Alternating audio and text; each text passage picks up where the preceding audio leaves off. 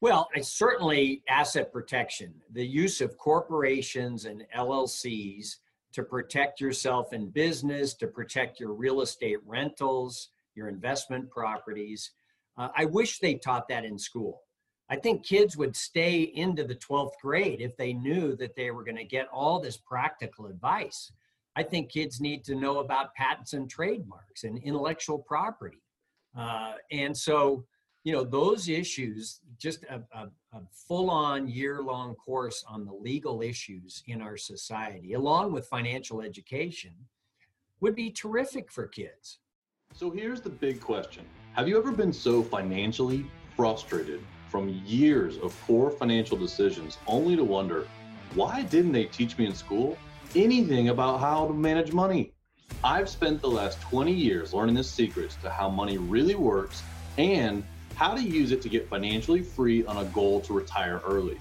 I've realized how much of an impact we could have on the world by teaching financial literacy, entrepreneurship, and a successful mindset.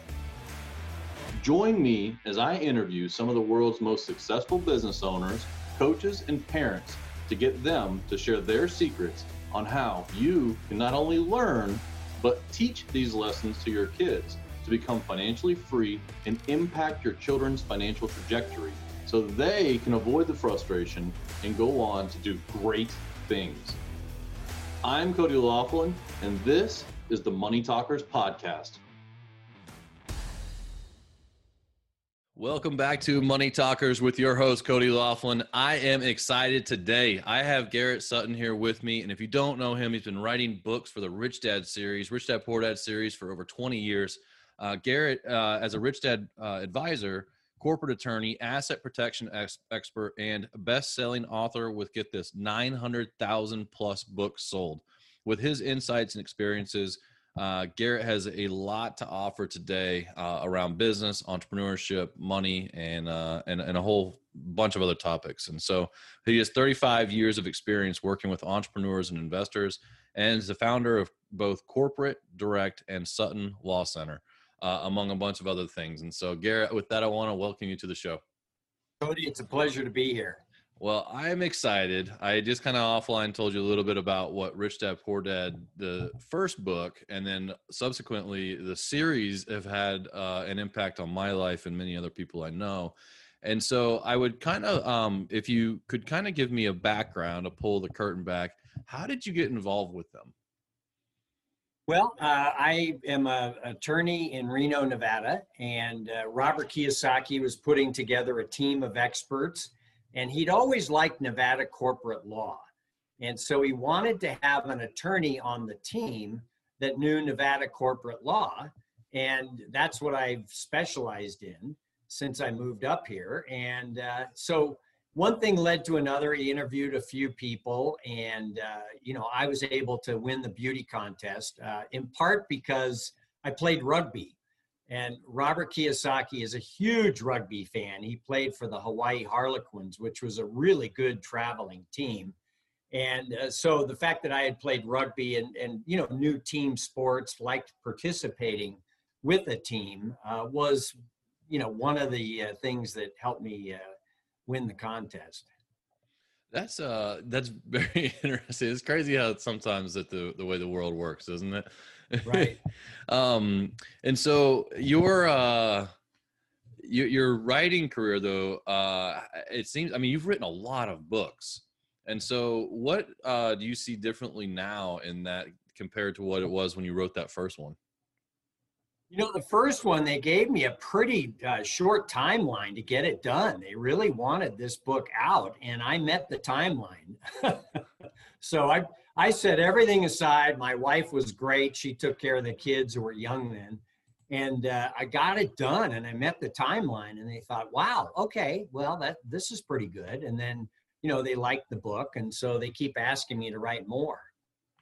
And what kind of process do you go through for that?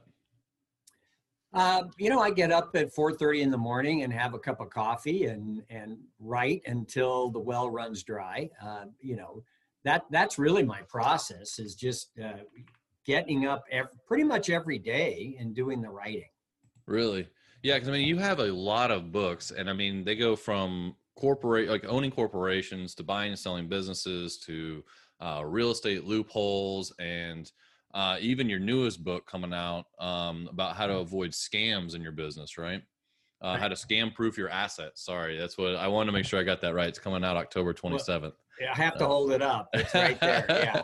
yeah. We got to get you one of those shelves they always do on uh, the news stations where there's right. happens to be nine of those behind you. But, but, um, exactly. and so with being such a wide uh, range of topics, like what, um, how do you go about deciding, like, A, I guess, what to write about if it's maybe requested from the publisher, or B, like, um, just uh, getting that much information into the paper you know in, into a book is a you know is, is a fascinating idea to me because a lot of people write and they stay in one lane.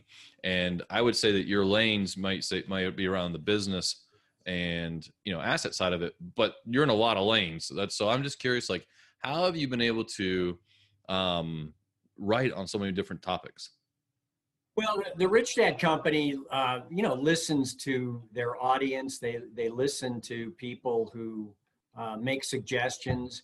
Uh, the Scam Proof Your Assets book, they did a survey of of what people feared the most, and one of them was being scammed. So that led to the writing of this book. Uh, the initial books on on starting a corporation and loopholes of real estate you know using the legal system to protect yourself when you invest in real estate those are all topics that the rich dad community wanted to to hear about and read about. So that's what led to the writing of those books so do you your process to get into there to be able to put out that much information? Do you immerse yourself in that? Do you seek, you know, um, other people for for ideas? Like how what kind of process do you go through to be able to put together? I mean, I think most books are somewhere between like what forty and sixty thousand words. So um, you know, as you said, you get up every morning to write. Do you like let's just say on this on this most recent one on scamming scam proof your assets? Um, how did you? What was the process like for you?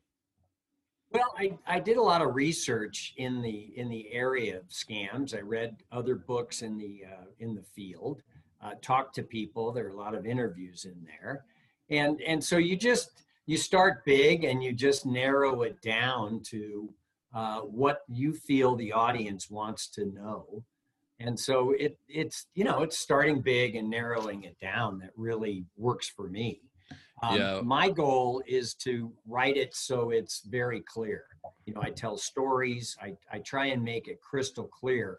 The the legal in the legal world, they they have this language called legalese, and you know, it's it's great if an attorney wants to hide the ball on on the clients. You know, they can hide the ball by using legalese. I don't like using legalese. I like to write in plain English so people can understand uh, the, the legal concepts. Yeah, one of my uh, one of my favorite sayings is a father writing back from he's at I think World War II and he's writing back to his son and he's trying to tell him you know how he sees the world because he doesn't think he's coming home and it starts off with son if I had more time I would have wrote a shorter letter right you know and how to be impactful right. and shorter shorter you know in a shorter version so it's kind of funny you talk about being in a big big piece and then bringing it back down so that it gets to the, the most important pieces and so, um, was one of the subjects. Let's talk about that. So, uh, on scam proof your assets, is this kind of coming out of like the the Bernie Madoffs of the world and people worrying about you know where their money is, like if they're chasing returns? Because prior to Bernie Madoff, I didn't really know that anybody invested in anything other than like gigantic investment companies. Like I didn't realize there was all these boutique, you know, uh, uh, investment places that you could put your money and they were doing things with it like all kinds of crazy stuff and you're getting statements and trying to figure it out and is that really kind of where the book is is, is geared towards well we talk about those issues we we have profiles of various well-known scam artists including you know charles ponzi and bernie madoff and uh, frank abagnale who was in uh, catch me if you can yeah. the movie with leonardo dicaprio uh, so, you know, we, we profile those people. And one of the things you come across is that these people are hard to identify. These scam artists, they're charming. you know they they uh, they flatter you uh, that you might know. be your your first tip though if your banker is super charming you might have Exactly. maybe you need So- a checklist yeah. right so you know we we we analyze those types of people who have gone out there and and just created these massive frauds. And you know the people never suspected bernie madoff. I mean he was head of nasdaq. He was a philanthropist. He was really well known and, and recognized as this guru. And no one ever really asked the hard questions of how do you return 12% a year, year after year after year. Um, and, and finally, it caught up to him. He couldn't keep it going. You know, I wonder because that got exposed really because of the um, really because of the Great Recession, right? And so with that big of a crash, and as long as it was down, then you know the warts kind of showed up for it because then people were trying to get their money back, and it became a juggling act and all that fun stuff. But um, it's almost happened every time we've had a big recession that that's when the scams get exposed. And I wonder if because of what we just went through, because basically we had about a month and a half, you know, almost uh, uh, as as the stock as, as a stock reception or uh, recession. I wonder if it skated through. You know, I wonder if there's people out there. Has to be. I would imagine there was some. You know, because a lot of people. I'm, I'm talking about like how March it nosedive, and then by like May, we're pretty much back to the same in the stock market here with the pandemic, with so much liquidity being thrown at it. I wonder if that caused you know some some people to that may have been able to show up on that radar to go through. Well, that's a good question, Cody. You know, the, the SEC had investigated Bernie Madoff when times were good. Uh, and so he was able to skate through that investigation five years prior to his downfall. So, uh, you know, it's like Warren Buffett says when the tide goes out, you see who's swimming naked. And uh, this recession of, of 08 did catch up to him. And you have a really good question as to what's happening now because there's so much money in the system right now. We may not uh, we may not understand who's really swimming naked for quite a while. Yeah, I just uh, I hadn't really thought about that until just now when we were talking about that, and I'm like, man, if that's you know, it, it was too fast. It's never we never seen anything like it before, and so uh, I, I wonder what the stories are going to come out in a year or two from now. But um, but so I also want to ask you, um, you know, you've written a lot of books on like uh, getting out of debt and um, you know, good debt and bad debt and I kind of want to dive in that subject a little bit with um, with mindset of you know this is a money talkers audience that is listening um, for one for themselves, but two for also their kids. And so, how would you define good debt and bad debt, and good credit and bad credit? Well, uh, you know, good debt is is debt that allows you to put money in your pocket. Bad debt is debt that leaves your pocket and leaves your estate and you don't have anything left for it. So, you know, people will finance a car and that car is a depreciating asset. So, the, the finance you get on a car is bad debt. Uh, people will finance a duplex and hopefully the value of the property is going to go up, the rents go up. And so that debt is good debt because it allows you to build your net worth. So we do try and talk to our kids about that, um, at least in our family. Um, you know, fortunately, my kids have been exposed to Robert Kiyosaki and they've traveled with him. And so that's been a huge benefit uh, for me to be able to teach my kids. Uh, just to listen awesome. to Robert in, instead of me. right and so um i i just uh also I, I think this so the same kind of debt can be both good and bad right so that car loan you're talking about uh if you use that to drive uber let's say right does that flip it or does it stay as a bad debt No, if you're using Uber and it's profitable for you and you're getting ahead every month, then it's good debt. Yeah, and I was just kind of thinking like where I was in my brain, where uh, where where I feel about student loan debt, because that was actually what I first thought about good debt and bad debt, right? Because it's such a large financial decision that we're placing on 18 year olds at this point that I think the knowledge of knowing good debt or bad debt can be the same kind of debt because if you're going to take it and and use that money towards a specific career goal that's going to pay quite a bit more over a lifetime than if you're just going and you're going to party and you're going to get the liberal arts degree and see what happens and it doesn't pay out the same kind of way. Yeah you have to factor that in and i i always tell people that they should you know with with student expenses being so high i mean some kids should consider the trades. Yeah. You know a welder can make a hundred grand a year Mhm. and come and and get into welding and not have any sort of debt ever.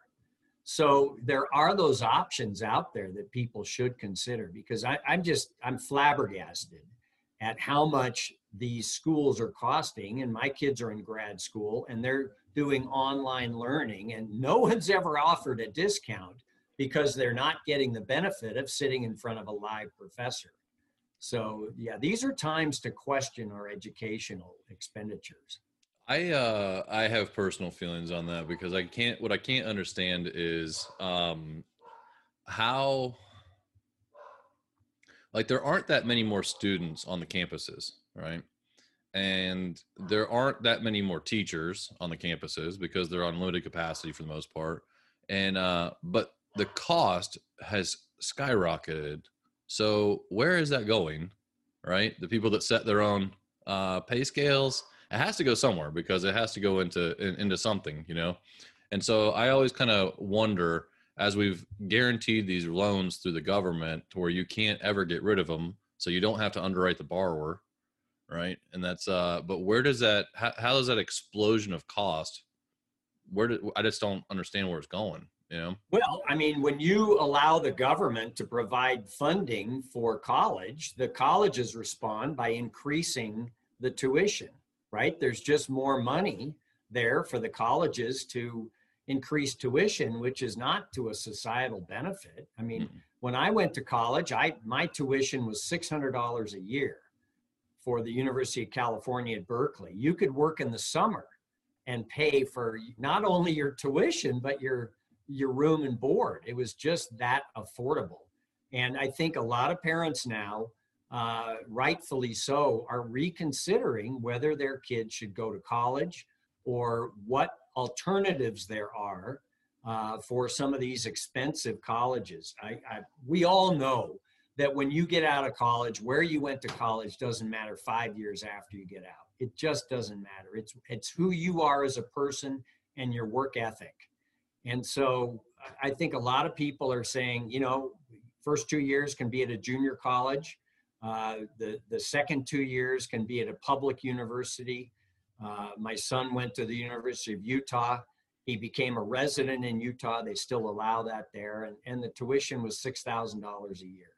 So there are some options out there, but I think uh, parents really need to think long and hard about this and counsel their kids as to what uh, what uh, professions are going to be worthwhile when you get out uh, because you know coming out with some of these degrees they have now um, it's it's not a good uh, you're not going to find the right profession uh, with with some of these uh, let's just call them liberal arts degrees.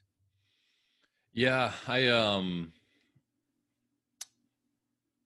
I I I think it's kind of a funny thing because I would say probably 50 years ago it became like the dream to get your kids into college, right? And even the Rich Dad Poor Dad series, like as he's talking through it, right? Get a good education, get a good, and that was such like a a, a generational aspiration, I think, right? And now, with the majority of the kids being pushed in, and not pushed, but just majority of kids seeking to go to college and that kind of stuff, it's funny that, I, you say that you know now we're trying to like look for alternatives. Like that's a it's a complete mindset shift, and it's weird because I talk to a lot of people. There's so many people feeling that way these days that it, it's almost like there's been a uh, there's been a, a, a a generational mindset shift, you know, because with self education the way it is today too you know I, I joke about it but i love youtube university right? I want to know how to do something. I go watch two, three, four different people doing it. And I don't want the guy who's got like the super published studio telling me most of the time. Like I want the guy who actually resurfaces his driveway. And then I'll usually watch the guy who does resurfacing, and then I go watch the guy who tried to do it himself, right? I try to I try to get those two perspectives, and I'm like, all right, they figured it out. I can do this, you know, and I go out and try it. And it saves me a fortune, but it's like I also, you know, um, there's a fundamental, complete fundamental shift in my kids. Uh, they're six and eight. They have they see the way that they can consume things completely different, and not by a little bit, right? I had to explain television to my son when he was uh, four, five. We were in a hotel, and he was asking me to. He's like, "Put the show on." I'm like, it starts in 10 minutes. Go get in the shower. You'll, it'll be on when you come back out. And he's like, looking at me, he's like, just put it on. I'm like, you can't just put it on. And he was like, why not? I'm like, well, cause some guy in some city determined what everybody could watch and when they could watch it. And he's looking at me. I go, I get it, dude. Your way, your way is way cooler that you just click the button and you can watch 20 episodes of Pokemon if you want. But like in the old days, which is like what Right. we've shifted through. But like I think about in the educational piece of that because if they want to know how to do something, they already hop on YouTube and go read it and figure out and watch people do it, and they go and they do it. They they build crafts and they do things, and I just think that there's a it's going to be crazy. Some of the that we are in a massive shift. As in Disney just yesterday uh, said that they're looking at putting most of the things through their Disney Plus now, which is crazy because they own half of TV and they Right. had uh, uh, something like 40 out of the last 52 box offices number ones. You know and they're progressively taking a shift onto direct consumer you know Well, it's like my kids when they were in high school, they had fairly good teachers, but if they didn't understand something, they'd go to Khan Academy and they would learn really well from that series. And now with COVID, uh, you know, my kids are learning from home, right? They, they don't even have to set foot on the campus. They don't want them to set foot on the campus. But I think there is going to be this shift, Cody, where people realize that I can get the education online and the prices are going to come way down because you don't have to maintain a basketball stadium for these types of educational opportunities. And uh, i think there is a shift coming and and people are now realizing that you can learn online. I i prefer to be in front of the professor and ask questions and all but some people are content to learn online and and so be it. There that will bring the cost of college down i yeah i think so too because like it's anything else you've got one gallon of milk and six people want to buy it you know price going up and then as as four or five of those guys walk off like i think the college costs are going to have to come back down too you know between what they've done to raise it because there's gonna i think they're gonna have less buyers you know what i mean? I think that just the way that the the the youth today is seeking information is amazing one of the stats i saw um, said 78% of generation z which is like the kids through like high school right now and getting into college uh, wanted financial education in school I was so encouraged and blown away by that because I didn't even know what financial education was when I was in school, right? they didn't teach it to us yeah.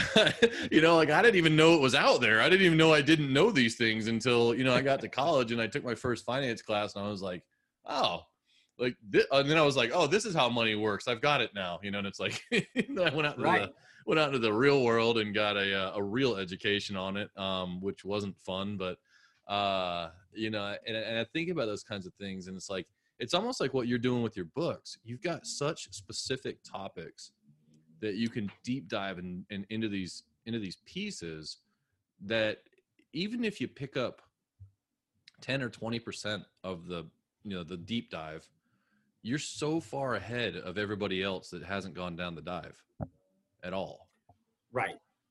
Right. And you read, that's what I say in some of the books is just, you're going to read this and you're going to be, you know, not at bat waiting to learn all about it. You're going to be at second base. You're going to be able to ask the right questions of your attorney or advisor because you've read this book and you understand some of the key principles.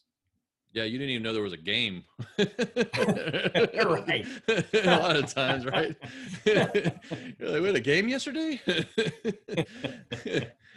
so well You know, there's uh, one other one Yeah, other thing I want to mention is I think you're going to see a rise of apprenticeships.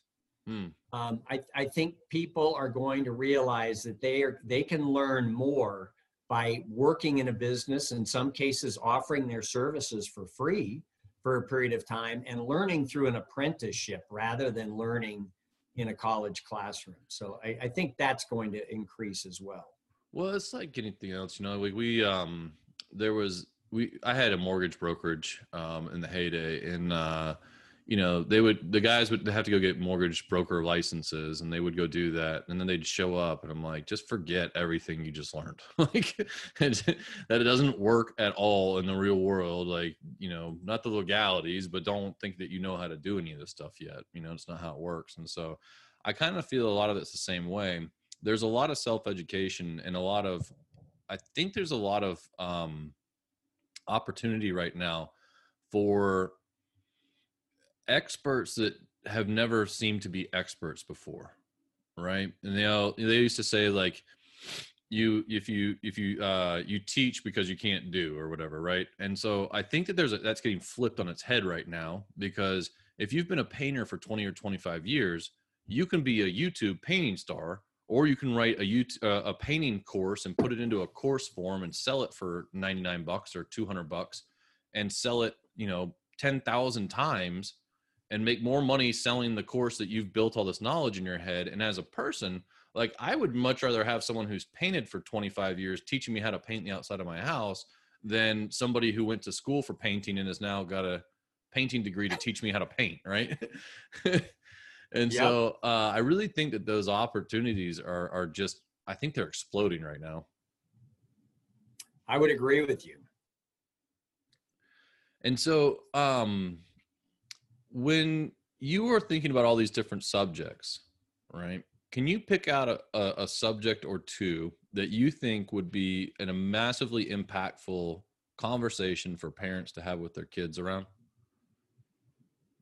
Well, I certainly asset protection, the use of corporations and LLCs to protect yourself in business, to protect your real estate rentals, your investment properties. Uh, I wish they taught that in school. I think kids would stay into the 12th grade if they knew that they were going to get all this practical advice. I think kids need to know about patents and trademarks and intellectual property. Uh, and so, you know those issues just a, a, a full-on year-long course on the legal issues in our society along with financial education would be terrific for kids I would love for them to also tackle one of the subjects that you have in here about buying and selling a business. So I didn't know that you could sell a business, and I had a million dollar business, and I lost it all in 2008, 2009. Um, I didn't realize that they were such a multiplier effect of value and wealth and that there are people that will buy cash flow. I had no idea, and I had 25 employees. you know what I mean? And so, uh, could you touch into the, some of the highlights of that uh, kind of, um, I guess, in the buying side of it, the selling side of it? If you could kind of dig into that a little Sure. bit for me. Sure. I mean, we're we're always taught to be the the lonely entrepreneur that starts the business and and grows it, and you know, there's risk associated that with that, like anything else. And we're not really ever taught that. Hey, you can go out and buy a business, right? You don't have to start it up. Uh, you can get bank financing to buy a business that has actual cash flow and customers and a, and goodwill. Uh, so a lot of us are are kind of taught that you have to be the entrepreneur to start up the business and, and forget about the fact that there are plenty of businesses uh, for sale. And uh, you know if you're going to sell a business when it's time to retire you don't want to shut it down. If your kids don't want the business they're business brokers that will help you sell the business. If you're going to do that i would start about two years ahead of time to you know put the business in place so that you can sell it. You need to make sure all your corporate books are in order and your your uh, accounting records are in order. Um, you know, so you can present a good uh, opportunity for someone to, to clearly see how they can invest in it and they can continue the business and continue to make money. Um, so those are some of the issues that we we talk about in buying and selling a business. It is a great strategy for a lot of people who don't want to get out there and start that business right from scratch, who would rather have that leg up and, and be able to find a business that has cash flow and then analyze the business in such a way that you can double or triple or 10 times the growth of the business for your own benefit. To me, it's the fastest path to wealth. Not the safest, but the fastest. And because I don't think really a lot of people understand um, that it's a multiplier of what the business makes becomes the value of the business. And the cleaner you make the business, as you're saying, that the bigger the multiple, right? Because it's a safer investment to a to a presentation, right? Kind of like right. how you said you got picked as the uh, as the as the the prettiest rugby player, right? there aren't many of those. not not at the end, maybe at the beginning, but not at the end. That's for sure. right.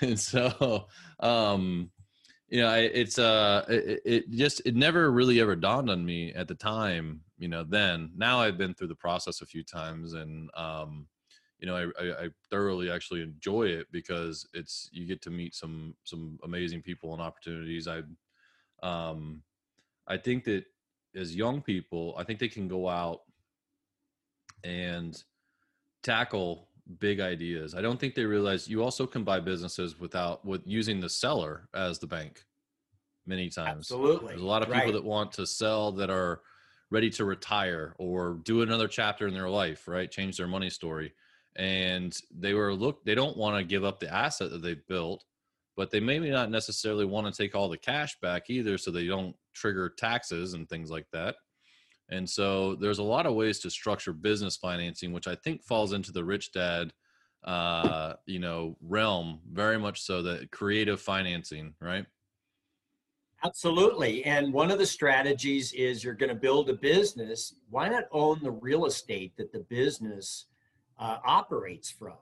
Have a separate LLC that has the real estate. You pay the mortgage. You you pay rent to the LLC. The LLC pays the mortgage. At the end, when you retire, you own a piece of real estate. You sell the business, but you keep the real estate, and you have income uh, that way as well. So, real owning a business and owning the real estate associated with the business is a great strategy. There is a uh, there is a movie either coming out or recently came out uh, that tells the story of Ray Kroc and McDonald's.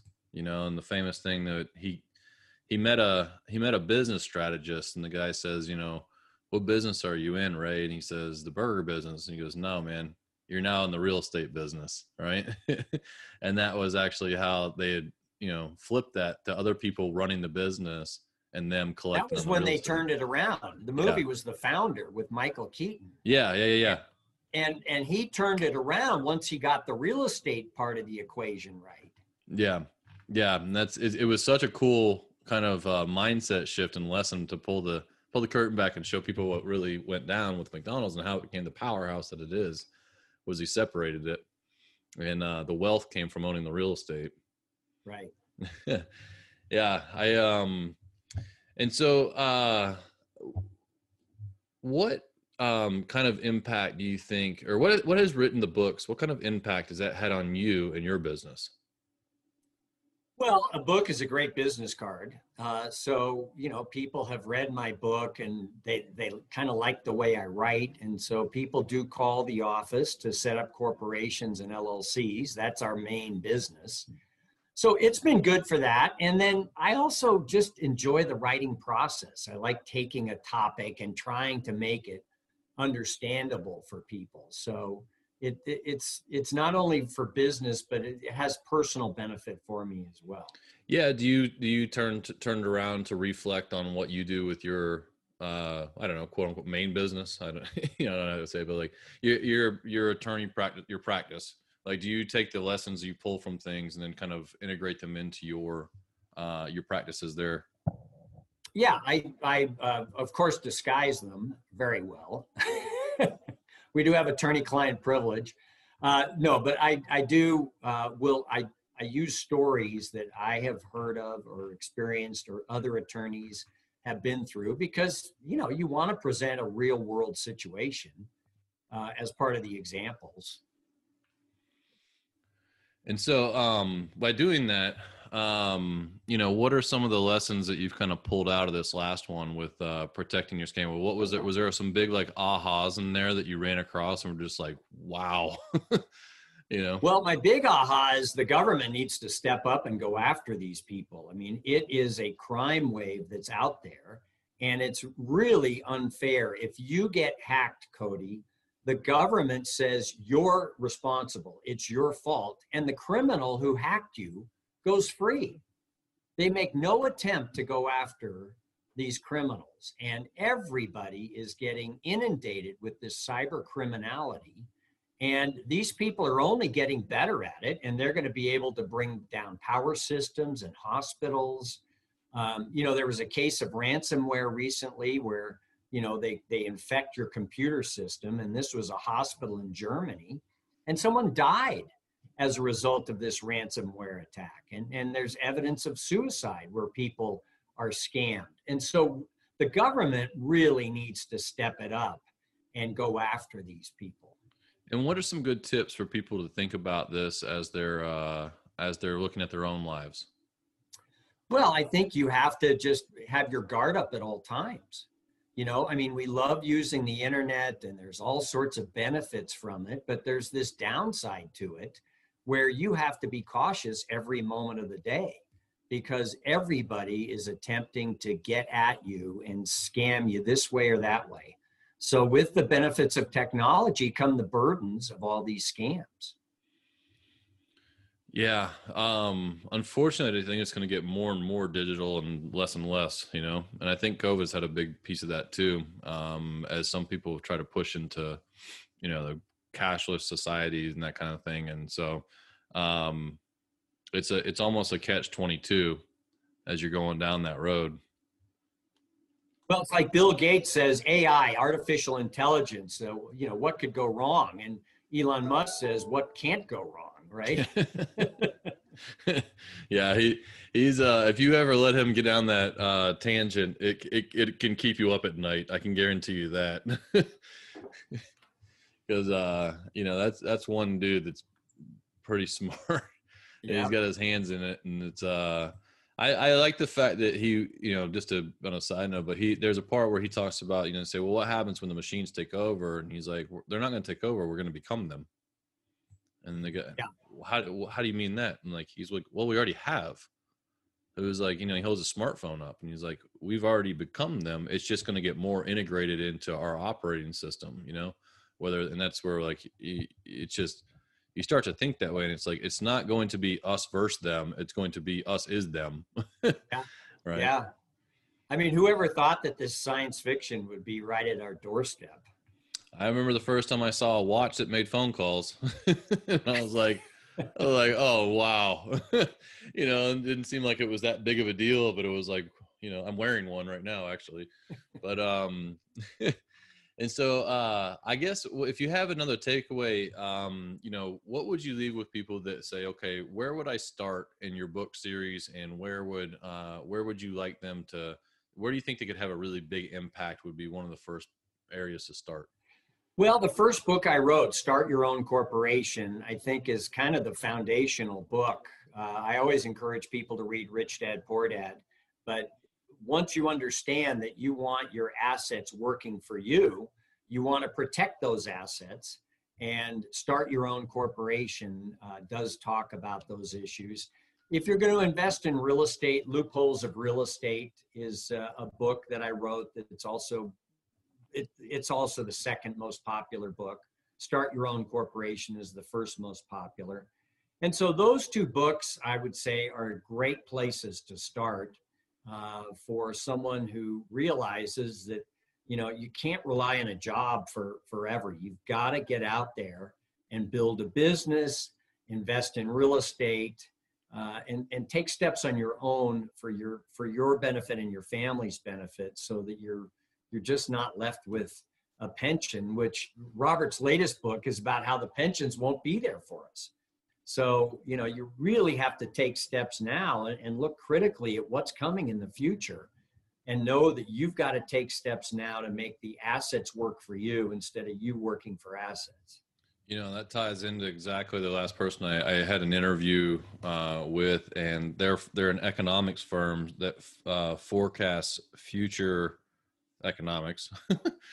um, but uh, and he was like, uh, he was like, yeah, let's talk about the 2030s, and I was like, oh, you know, you don't think about that, and is and so uh, a lot of it was in that was diversification on multiple streams of income, and uh, you know, it really ties in for people to understand that becomes um, not just understand it but uh, apply it um, and take the steps to do it and i think that i agree with you on the ability to form a corporation and the protections that it has. And if you don't know how to do it find someone who does right? But to think that way of you know if you start it from the beginning that the right way when you have things to protect then they get bigger and bigger it's so much easier than trying to unravel that uh, that ball of yarn on the, on the on the outside on the on the other side of it and go wait i built something. Now let me go back and try and protect it. It gets much harder i think. Well and people will get started and they think you know i'll set up the corporation or llc later. They get busy. It doesn't happen. And if you get sued and the property or the business is in your individual name everything you own is exposed to the claim. So you really need to set these structures up now, right at the start. Yeah, I think that's fantastic advice. And so, um, well, Gary, that's our time for this episode, and uh, we're going to stick around for the high end impact series. Uh, but I want to say thank you so much for coming on with me. Um, if you're if you're listening to this, uh, you can find um, Garrett Sutton uh, Rich Dad, you can type them into Amazon. There's a plethora of books to read on there. You should buy them. Uh, there's, I I realized looking at the covers of these, I had several of them. I think I'm pretty sure I had your first one on how to open a corporation when that was when I opened my first company at 23. And so uh, I want to say thank you personally for sending me down my uh, insanely uh, fun entrepreneurial path early in life. And uh, and thank you for coming on Money Talkers with me. Thank you, Cody. It's been a pleasure. Thank you for listening to another episode of Money Talkers with me, your host, Cody Laughlin. If you found this episode helpful in your pursuit of financial dominance, it really helps if you make sure to leave a five star rating and share it with your friends or family members who could use good financial information and entrepreneurial success tips. I invite you to join the Money Talkers community Facebook group. Open Facebook and search for Money Talkers to join today. Follow us on Instagram at The Money Talkers for inspirational mindset posts, encouragement, and investing tips. And remember, the one thing you can do to change your kids' financial future is to start talking about money with them because you are a money talker